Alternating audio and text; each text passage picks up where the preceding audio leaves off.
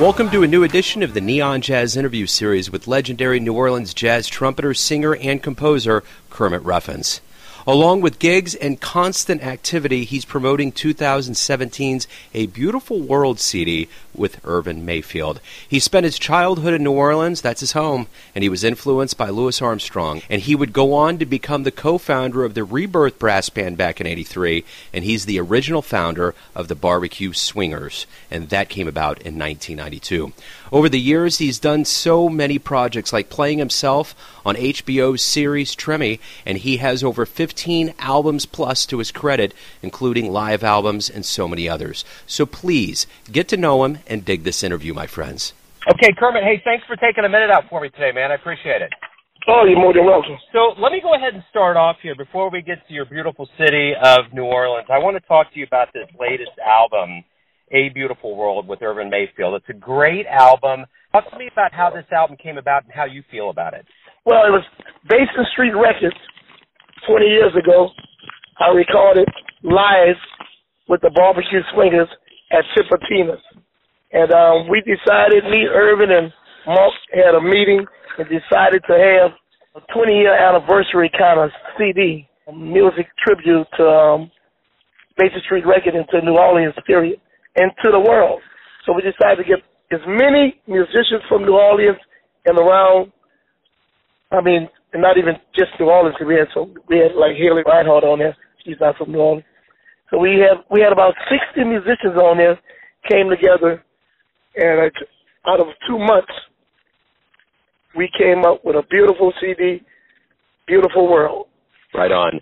You know, there's a lot of names that are synonymous with New Orleans and that jazz sound and that legacy, and your name is right on top of that list. Talk to me about how a kid from New Orleans got this jazz bug and became such a force in the world of music. Oh, thank you, man. I grew up in the lower ninth ward.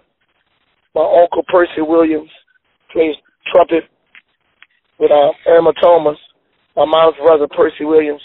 He would come by my house when I was about six years old, six years old, and let me play on his trumpet every Saturday almost. And I just fell in love with the instrument. At about 14 years old, I got my first trumpet. And I just played in the marching band at all the Mardi Gras parades and what have you.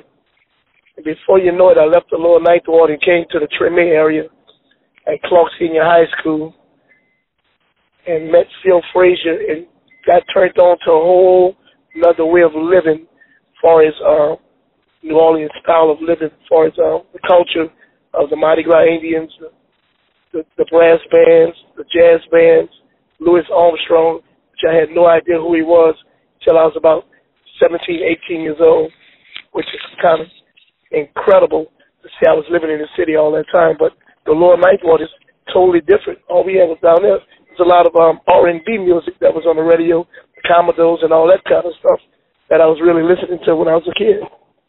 So I met Phil Frazier at Clark Senior High School, and we started the Rebirth Brass Band. We started studying the Dirty Dozen Brass Band, the Olympia Brass Band, and the Rebirth is a mixture of those two brass bands put together, I would always say.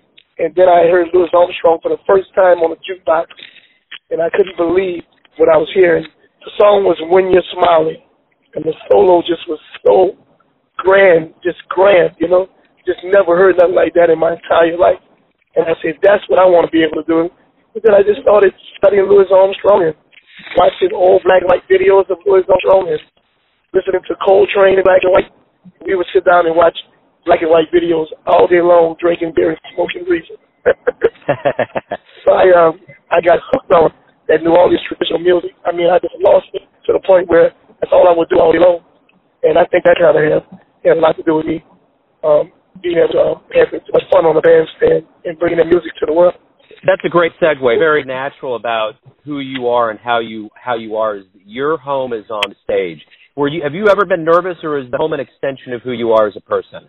Um, good question. I, uh, I'm quite sure it's, it's a distinction, but but um, every time I hit the stage, I I'm always in this picnic frame of mind, and that's how that barbecue stuff started.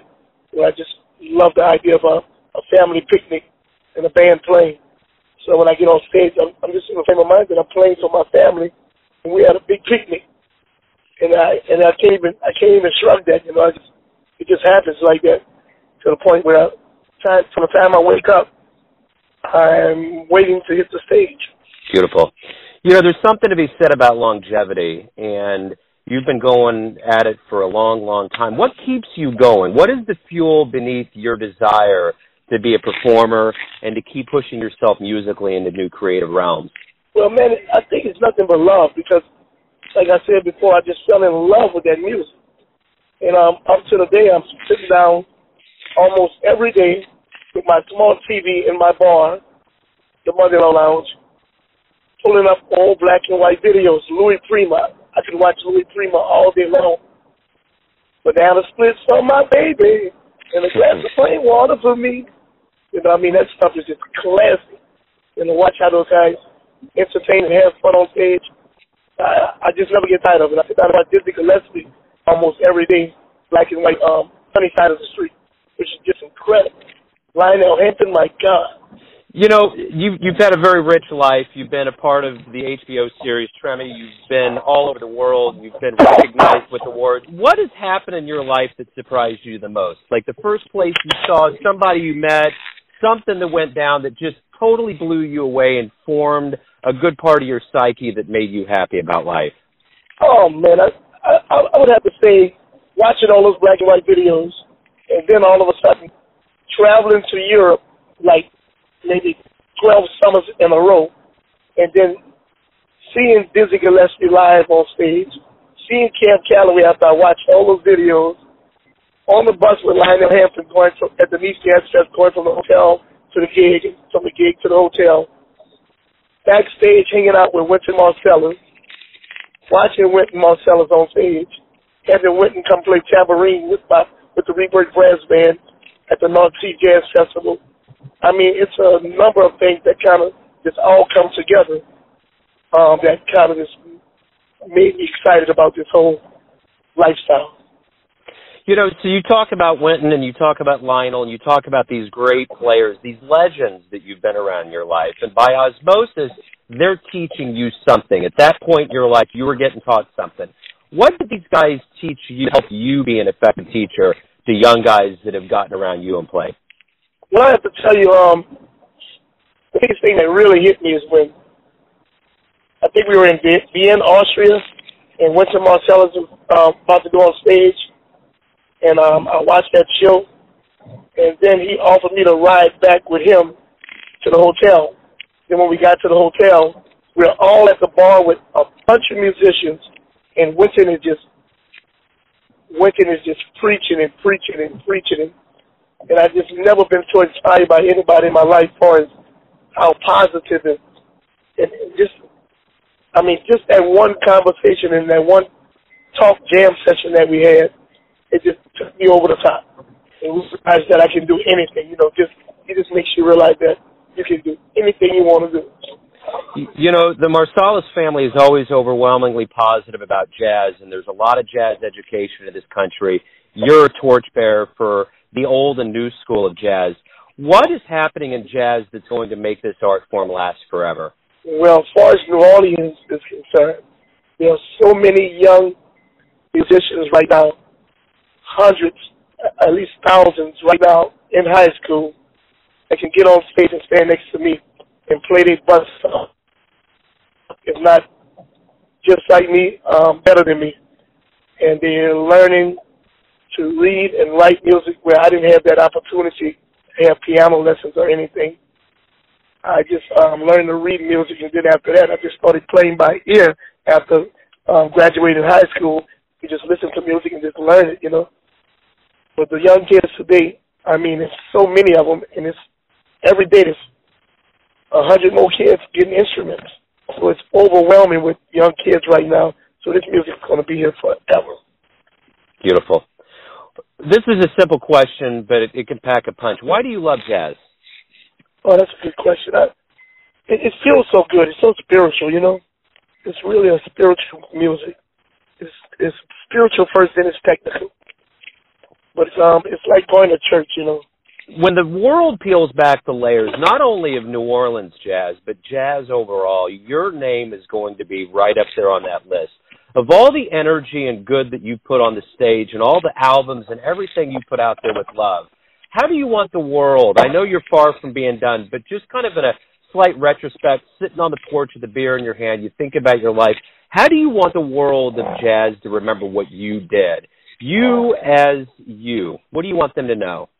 That um, I definitely had a time of my life, and I don't regret anything that that that, that I went through to get to the little spot that I'm in right now. And I just want people to look back at me like they look at Louis Armstrong. And, and Louis Armstrong is the best that ever did it. He played on the highest technical level ever, and, and spiritually and soul all together. So everyone has a version of who you are. Your family, your friends, your fans. but who do you think you are when you wake up, you face today, and you live your life? Who are you?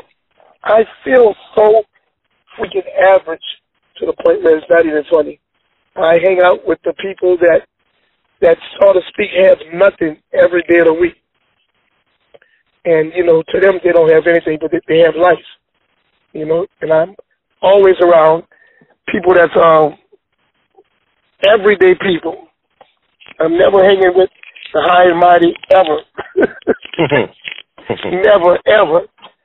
I'm hanging with all my high school buddies. Half of them went to penitentiary and got out. And um and that's that's that's how I grew up and that's the people I know. So that's that's what I do every day of the week without even thinking about what I'm doing. You know, there's no plan or anything. It's just what I do. Right on.